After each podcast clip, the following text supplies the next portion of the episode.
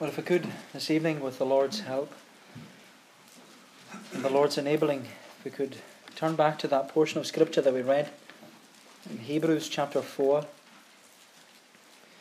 Hebrews chapter 4, and if we take as our text the words of verses uh, 12 and 13. Hebrews 4 and verse 12. For the word of God is living and active, sharper than any two edged sword piercing to the division of soul and of spirit, of joints and of marrow, and is discerning the thoughts and intentions of the heart. And no creature is hidden from his sight, but all are naked and exposed to the eyes of him to whom we must give account.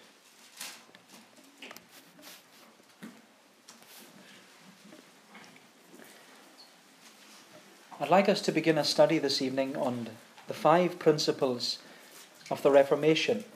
And these five principles, they, they emerged during the Reformation uh, in the 16th century. And they summarize the theological convictions of the Reformers, and they are, to us, the foundation of Christianity. And the reason I'd like us to consider these five Reformation principles is simply because on the 31st of October of this year, it will mark 500 years since the beginning of the Reformation. Because on the 31st of October 1517, uh, the, the German reformer Martin Luther, he nailed his, his 95 theses to the church door in Wittenberg in Germany.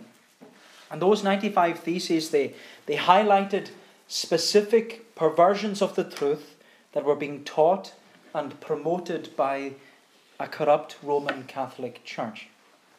And as you would expect, when Luther nailed his 95 Theses to the church door, it sparked debate and controversy. But ultimately, what Luther did, it sparked the start of the Reformation. And so, God willing, over the month of October, I'd like us to look at it as Reformation Month, where on the Lord's Day evenings, like tonight, we'll consider these five principles of the Reformation. And then, as I mentioned uh, on Wednesday evening, I'd like us to use Wednesday evening, the midweek, midweek meetings uh, during the month of October, to consider some of the men who were influential during the Reformation.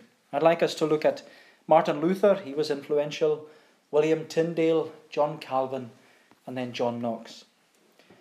But you know, we have to see that the intention of the reformers, it wasn't division. Schism from the Roman Catholic Church wasn't on their agenda. It was only as a last resort. Because the desire of the reformers was to reform the church from within, hence the reason why they're called reformers. The reformers wanted to reform the church, and they wanted to reform it using these five principles of the Reformation. And of course, these five principles of the Reformation, they became known to us as the Reformation solas. The Reformation solas, they were five Latin phrases that portray to us the foundation of biblical Christianity. And the first, which we're considering this evening, is sola scriptura, scripture alone, a principle which emphasizes that the Word of God is our highest authority. Then there is sola fide, we'll consider that, God willing, next week. Sola fide, faith alone, a principle that teaches us that we can only be made righteous with God by faith in Jesus Christ. Then their sola gratia, grace alone. We're saved by the grace of God alone, not by our works. Sola Christus, Christ alone. Jesus is the only Saviour of sinners, and He is the King and head of His church. And then last of all, we have sola deo gloria, to the glory of God alone. A principle that reminds us that our chief end in life is to live our lives for the glory of God. So they're the five Reformation solas, the five principles of the Reformation. Sola scriptura, scripture, scripture alone. Sola fide, faith alone. Sola gratia, grace alone. Sola Christus, Christ alone. And sola deo gloria, to the glory of God alone. And so let's consider together this evening the Reformation principle, sola scriptura, scripture alone. And I'd like us just to consider this Reformation principle under three headings. Three headings with the letter R revelation, regulation, and renovation. revelation, regulation, and renovation. So look first of all at, at revelation. Revelation. Read again at verse 12. But it says there, For the word of God is living and active, sharper than any two edged sword, piercing to the division of soul and of spirit, of joints and of marrow, and discerning the thoughts and intentions of the heart.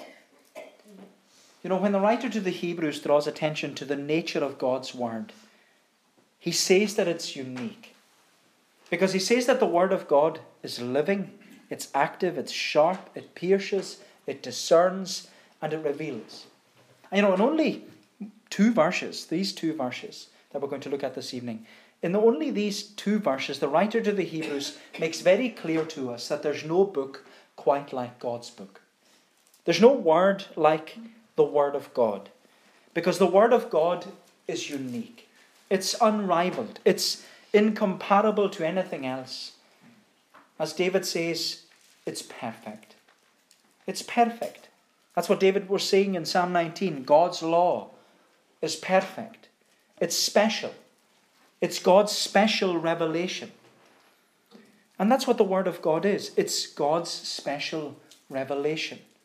Because in the Bible, God has revealed himself, He has made Himself known to us. And in making Himself known to us, He wants to be known. And He wants us to know Him.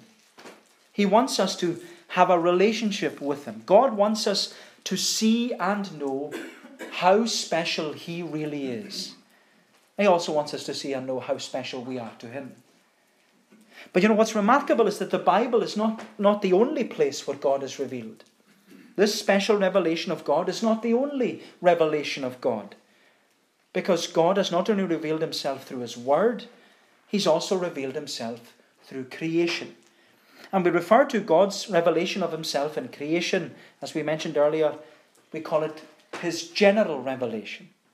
And that's also what we were singing about at the beginning of Psalm 19 we were singing about God's general revelation. We were singing about the way in which God has made himself known to, to all of mankind. God has revealed himself generally. But what's interesting about Psalm 19 is that when David considered the vastness of God's creation, he saw it as God's voice to the whole world. Where every morning with a new sunrise, and every evening with another sunset just like tonight, God is speaking. God is speaking through the creation of the moon and the vastness of the stars. And David says, through it all, the heavens, they are declaring the glory of God, and the skies are proclaiming his handiwork. God is continuously speaking to us through his creation. In fact, David says that the creation is a sermon which is being proclaimed to the whole world in which God, you could say, He is the preacher. And He's preaching about His power and His glory. He's preaching about His majesty and His beauty. And He's preaching it to us through everything we can see around us. And this sermon, it's being preached to us day after day and night after night. And it's been preached to the entire human race. And what's remarkable is that the sermon of God's creation it's the longest sermon ever preached. Because the sermon, God's sermon of creation, it began way back at the beginning when God spoke into the darkness and said, Let there be light. And from that moment, the heavens, they began to declare the glory of God, and the skies began to proclaim his handiwork. And you know, we are the audience of his sermon. Mankind in every part of the world, in every age, and in every generation we have heard the glorious sermon of God's general revelation. And the content of this sermon that God is preaching to us is everything we see around us. From the brightness of the sun to the shining of the moon to the vastness of the stars to the shape and the formation of all the hills to the flow of all the rivers to the power of the seas in a storm to all the, the different species of animals, mammals, birds, insects, right down to the crying of a little baby in our arms, David says through it all, God is speaking to us. God is speaking to us. God is revealing Himself to us. And God is proclaiming His glory and His power to us. And the wonder of this proclamation is that it's so loud that a spiritually deaf person can hear it. And it's so beautiful that a spiritually blind person can see it. My friend, the creation is the longest sermon ever preached. And it's preached day after day to us and night after night. And this sermon, it's not only preached and proclaimed until the end of time, it's preached and proclaimed in every location all over the world. David says there is no speech nor language to where God's voice cannot be heard or understood. Because this creation is speaking to every nation, every language, every tribe, every tongue. No one is exempt from God's general revelation. And because no one is exempt, we are without excuse. There's no excuse for not worshipping God as our Creator. There's no excuse for not acknowledging that there is a God who, who stands behind all this creative order. Because the creation itself, it reminds us that our worship belongs to the God who made it all. My friend, because God has made himself known to everyone everywhere, everyone everywhere is without excuse. And that's what the Apostle Paul reminds us in Romans chapter 1. He says, Since the creation of the world, God's invisible attributes are clearly seen, being understood by the things that are made, even his eternal power and Godhead, so that they are without excuse. And so, my friend, no one has the excuse on the day of judgment to say that they didn't know that there is a God because God has made himself known. He has revealed himself to us since the beginning of time. And in making himself known, God desires that we would know him. He wants us to know him. But in order to know God more personally and more intimately, in order for us to have a relationship with God, He has given to us this special revelation. We've been given the Word of God so that we will know how to have a relationship with God. Because the truth is, if we didn't have the Bible, if we didn't have God's special revelation of Himself, then we wouldn't know how to have a relationship with Him. We wouldn't know how to fulfill our chief end. Because, as we mentioned this morning, and as we we know ourselves. The first catechism, man's chief end, the reason we have been created, our purpose in life, it's to glorify God and to enjoy Him forever. But because of our sinful nature and our natural inclination towards sin and towards self and towards idolatry, you know, we would never seek God or enjoy Him by our own initiative. Without God ever making it known to us we would never think that we have been created to glorify God and to enjoy Him forever. And without God revealing it to us, we would never know how to glorify God and to enjoy Him forever. With our fallen, sinful nature, we couldn't possibly know it for ourselves. We needed God to make Himself known. And that's what He did. He has made himself known to us. He has revealed himself. He gave to us his special revelation, the special revelation of himself in the Bible, the Word of God. And you know, that's why question two in the Shorter Catechism, it follows on very closely to question one. Question two asks, What rule has God given to direct us on how we may glorify and enjoy Him? And the answer the Catechism emphasizes is that the, is that the only way we can know how to glorify and enjoy God. The only way we can know how to have a relationship with God is through His Word. The Catechism says the Word of God, which is contained in the scriptures of the Old and New Testaments, it's the only rule to direct us on how we may glorify God and enjoy Him. And you know, the wonder of God's special revelation is that God not only reveals to us who He is.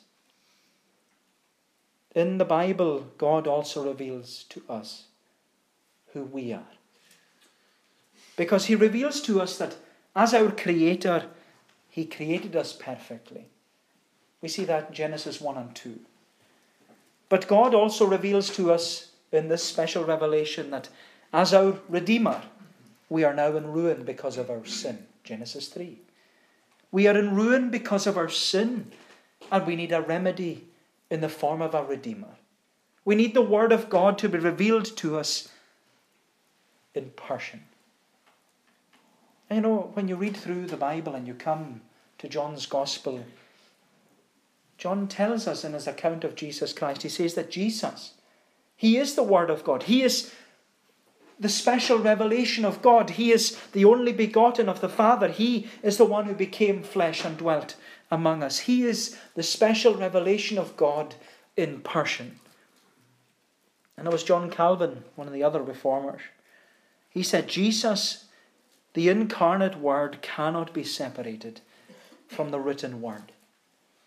The Bible is part of His coming into the world. Jesus comes clothed with His gospel. If you want to hear the voice of Jesus, read the Bible. Because Jesus is the Word of God. Jesus is God's special revelation. And every time we hear that special revelation being read or sung or preached, Jesus is speaking to us. And Jesus, He's calling us to come to Him and enjoy a relationship with God through Him. My friend, every time we hear God's word being read or sung or preached, Jesus is speaking to us.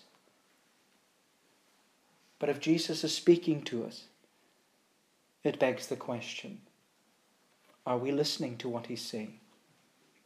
Are we listening to the voice of Jesus? Are we listening to God's special revelation? But you know, if Scripture is God's special revelation and it's the only rule to direct us, then that Scripture must also exercise a large amount of regulation. And that's what I'd like us to consider, secondly. Because we've seen that Scripture alone is God's revelation. But secondly, we see that Scripture is God's way of regulation. Regulation. Read these verses again. For the Word of God is living and active, sharper than any two edged sword, piercing to the division of soul and of spirit, of joints and of marrow, and discerning the thoughts and intentions of the heart. And no creature is hidden from his sight, but all are naked and exposed to the eyes of him to whom we must give an account. As we said earlier, God's special revelation has not only revealed to us who God is, it has also revealed to us who we are. And that's what these verses in the letter to the Hebrews emphasize to us.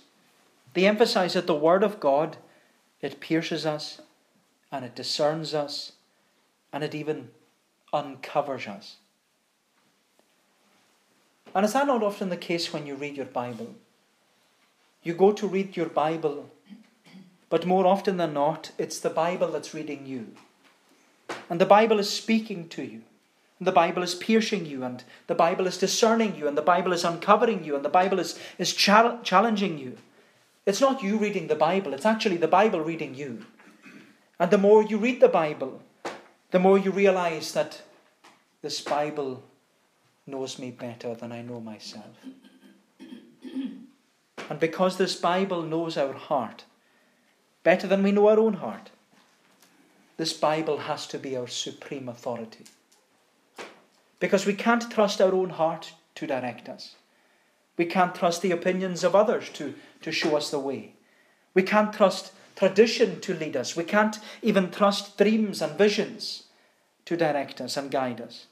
We can only trust the special revelation of God to be the regulator in our lives. And you know, that's where the Roman Catholic Church went wrong.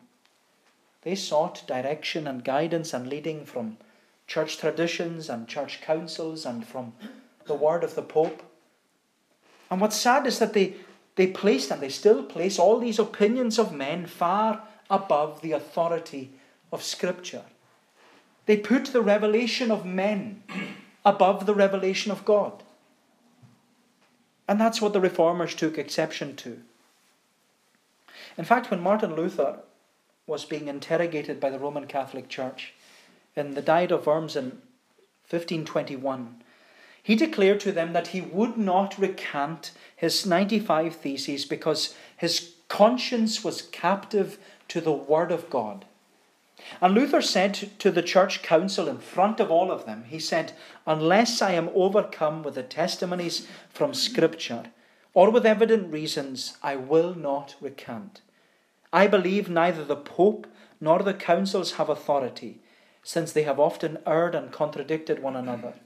Therefore, I am overcome by the Scriptures, and my conscience is bound by God's Word. Luther put the revelation of God above the revelation of man. And that's the way it should be. And that was also the same for the same that was true for the Scottish reformers.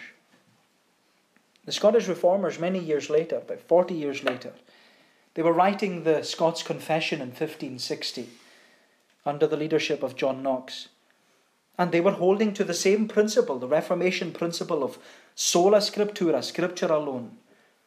And if you read the Scots Confession, if you get a hold of one of them, in the preface to the Scots Confession, the Scottish reformers they inserted this plea to all who would read their doctrinal statement which they had written. And they said they say in the in the in the preface to the confession, they say if any chapter or any sentence within the confession is contrary to God's word, they're to let them know. And the reformers promised that whatever doctrine was questioned or whatever sentence that they had written was said to be unscriptural, they would either take it out or show them from the Bible that the doctrine was scriptural after all. And the plea in the Scots Confession, it was to emphasize that they didn't take their role lightly and that they had such a high view of God's word that everything in the confession of faith had to conform to Scripture. Because the Scottish reformers knew that Scripture was the basis for all their doctrine. And everything that they had, it was to be measured in light of God's Word. All their theology, all their teaching, all their preaching, how they worshipped, it had to be regulated by God's Word. Because for them and for us, the Word of God was to be the only rule to direct them. And so, my friend, Scripture alone must be the ultimate authority for our faith and for our practice. Scripture alone is to be our standard, and everything else in our lives and everything else we do is to be subject to that standard. And you know, that's why we often call the Bible the canon of Scripture. We call it the canon, the Bible is the canon of Scripture. It's a closed canon. And we call it the canon because the word, well, the Greek word for canon is the word reed. And a reed was a measuring line. It was used to measure things. And so the canon of Scripture, in that sense, it's to be, it's to be used to measure everything against it. The canon of Scripture is to be our measuring line, it's to be a regulator. Everything we do is to be regulated by Scripture. Because Scripture alone is to be the benchmark. Scripture alone is the standard. Scripture alone is the measuring line.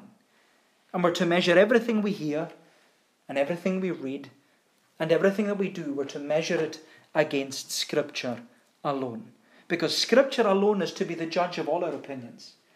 Scripture alone is to lead us in all our experience. Scripture alone is to teach us all our doctrine. My friend, all our opinions, they must conform to the book. All our doctrine must conform to the book. All our experience must conform to the book. The way we govern church must conform to the book. The way we worship must conform to the book. And even the way we live our lives, it must conform to the book. Scripture alone is our standard. It is to be our final authority, not tradition, not our opinions, not what we want, not what we think is right, not what the minister thinks, not what the elders say. No, it's Scripture alone. Scripture alone. My friend, the Bible that we are to read and the Bible that is to read us, it must be this infallible, inerrant, and inspired Word of God. We're not to read any other Bible, and we're not to have any other Bible read us. And you know, we're certainly not to read the Bible like Thomas Jefferson did. Do you know Thomas Jefferson? He was the third president of the United States.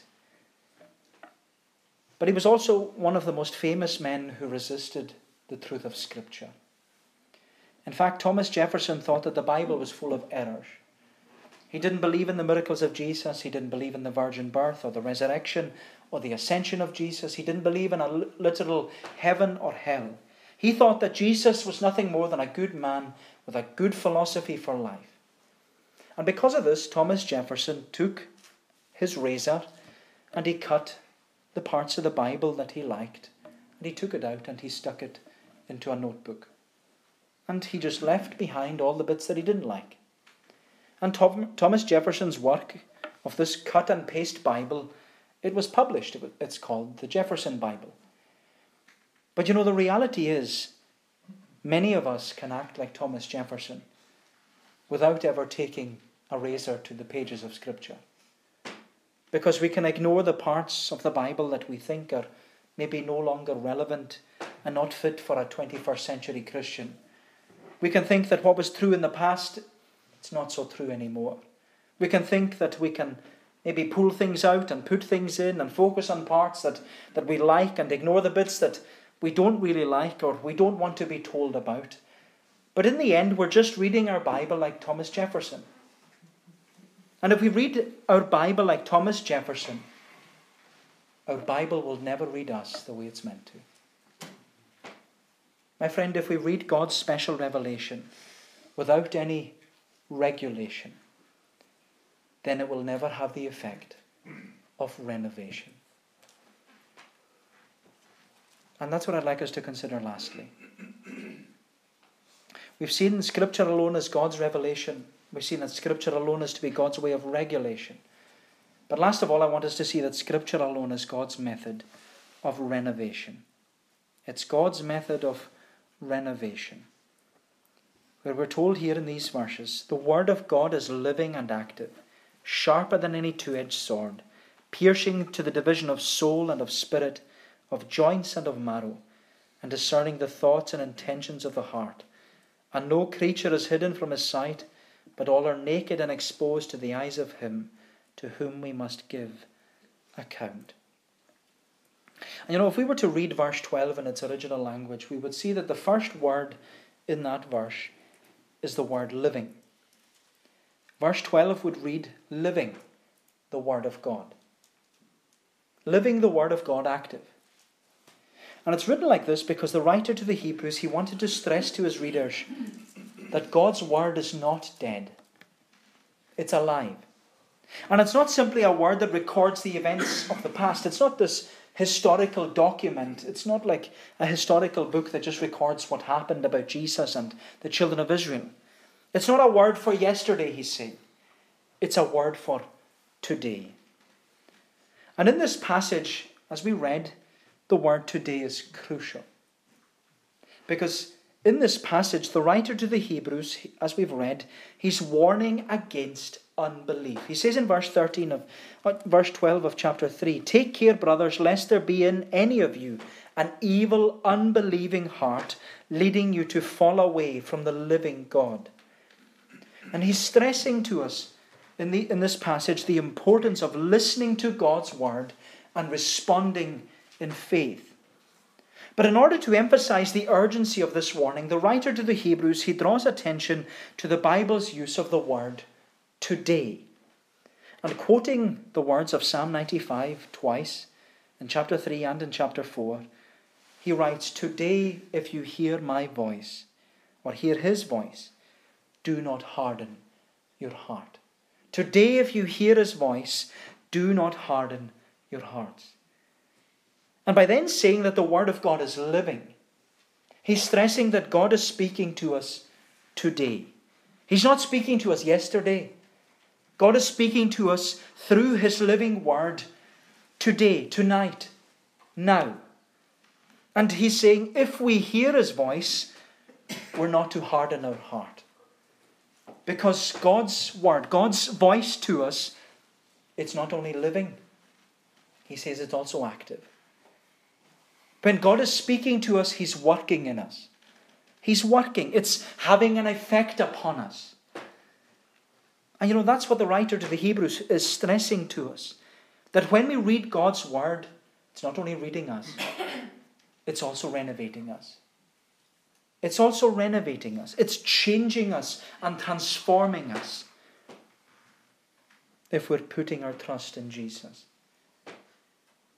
Because when God's word comes to us, it comes to broken people with broken lives. And yet, when it comes to us, its purpose is not only to read us, but also to renovate us. My friend, as we listen to God's word being read or sung or preached, God is actively working in our lives to renovate us and to conform us to the image of God's Son. And this is what's so beautiful about what's been said here.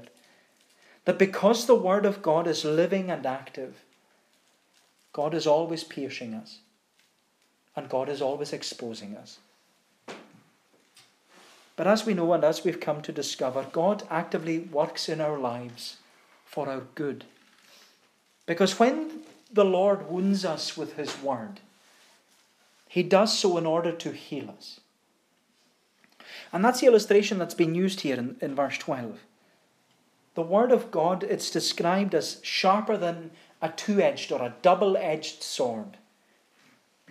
But when we think of a sword, we think of a soldier. And a soldier can do a lot of damage and cause a lot of harm with a sword. But if you'll allow me to modernize the illustration and say that when we think of the Word of God, well, we should not only view it as the soldier with a sword, but view it as a surgeon with a scalpel. See this word as a surgeon with a scalpel. Because the thing about a surgeon with a scalpel is that the surgeon he cuts with precision. He knows where to cut, he knows how deep to cut, he knows at what angle to cut. All because he knows what he's looking for. And of course, no one likes undergoing surgery. But everyone knows that when there is a problem, surgery is necessary for healing. And you know, that's what God is like with His Word. He's like a surgeon with a scalpel, piercing to the division of soul and spirit. And his cut, it's with such precision that he's able to get right between the joints and the marrow. He's able to penetrate deep into the thoughts and intentions of our heart. He's able to get right into the recesses of our heart that nobody else knows about. But we have to see that his purpose of wounding us, it's not to harm us, but to heal us. And if we trust the great physician with our life, then we will let him work in our heart. If we trust the great physician, we we will let him work and we will respond to his work in our heart. My friend, we're not to resist the living and active work of the great physician because he's in the business of renovation. He's in the business of shaping our lives and conforming our lives into the image of Jesus. And you know, with the scalpel of God's word in his hand, the Lord is able to do anything. This is the amazing thing about it. The Lord is able to do anything. And David reminded us of that in Psalm 19. He said in Psalm 19 about God's special revelation, he said, The law of the Lord is perfect, converting the soul. The testimony of the Lord is sure, making wise the simple. The precepts of the Lord are right, rejoicing the heart. The command of the Lord is pure, enlightening the eyes. The fear of the Lord is clean, enduring forever. The rules of the Lord are true and righteous altogether. In other words, David was saying that the Word of God is sufficient. It's sufficient to bring about renovation and transformation in our lives. It's sufficient, as David said, to convert the soul. It's sufficient to make wise the simple. It's sufficient to rejoice the heart. It's sufficient to enlighten the eyes, to endure forever, and to be altogether righteous. The Word of God, he's saying, it's living and it's active and it's sufficient to bring about renovation and transformation in our lives. It's able to do it if we hear God's voice and listen to Him and do not harden our heart to it. And you know, that's why Paul said to young Timothy, I always take encouragement by what Paul says to young Timothy. Paul said to young Timothy, as a preacher of God's word, he reminded him, All scripture. It has been given by inspiration of God, and it is profitable for doctrine, for reproof, for correction, and for instruction in righteousness. Why? That the man of God may be complete and thoroughly equipped for every good work. And because God's word, he said, is able to bring about renovation and transformation in our lives, Paul went on to say to young Timothy, Preach the word. Preach God's word, he says, and be ready with it in season and out of season. And use it, he says. Use God's word to convince people, to rebuke people, to exhort people, and you're to do it with all long suffering and with teaching. My friend, God is speaking to us tonight through His Word, and we are to respond to what He's saying because His desire is for renovation. His desire is to make us more like Jesus. And you know, we're to adopt this Reformation principle of sola scriptura in our lives. Because Scripture alone, it's God's revelation. God has made himself known to us. Scripture alone is God's regulation. He wants us to live our lives for His glory. And Scripture alone is God's method of renovation. He wants to make us like Jesus as we listen to His voice day after day. But maybe you're asking tonight, how do I know that God's Word is living and active in my life? Well, we know that God does all things according to the Scriptures. That's what Paul said about the death of Jesus in 1 Corinthians 15.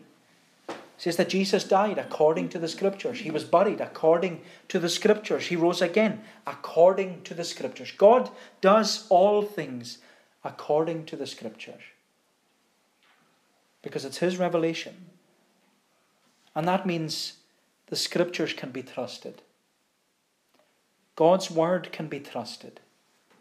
And if God's word can be trusted, then every exhortation to seek the Lord, every plea to come to Christ for forgiveness, every promise of His presence, every assurance of His comfort, every word of hope for the future, it's all there, written in God's word. And it can be trusted. And because it's written in God's Word, and every time you open the Bible, God is speaking, you have to see that God has written His Word and that God is speaking to you personally. He's speaking to you personally. Every time you hear it, He's speaking to you personally.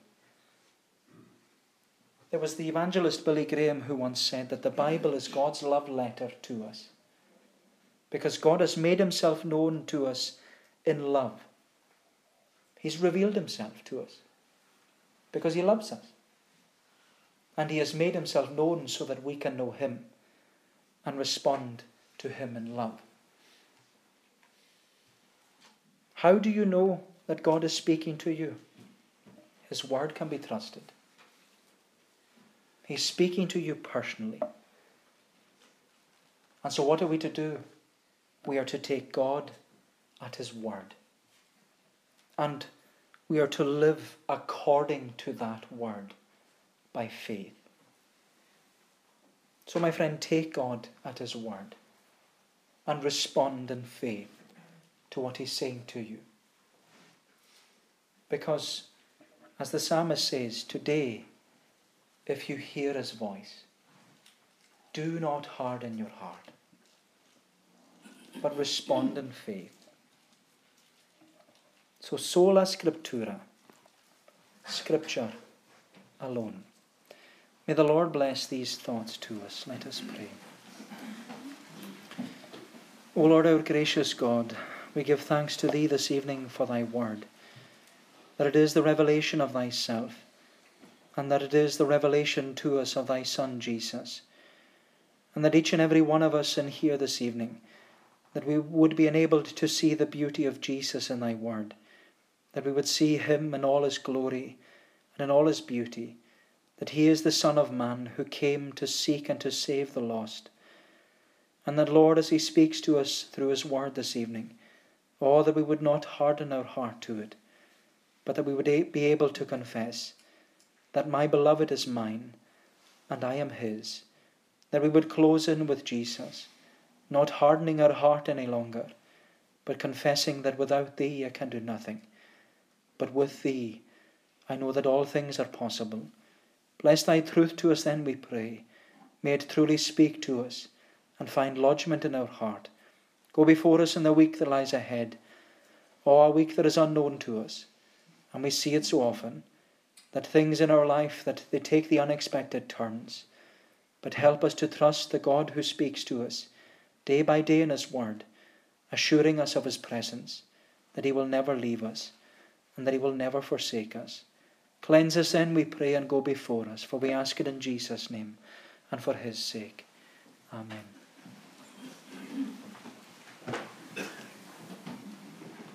We shall conclude by singing the words of Psalm 119. Psalm 119, we're singing from the beginning down to the verse marked 6.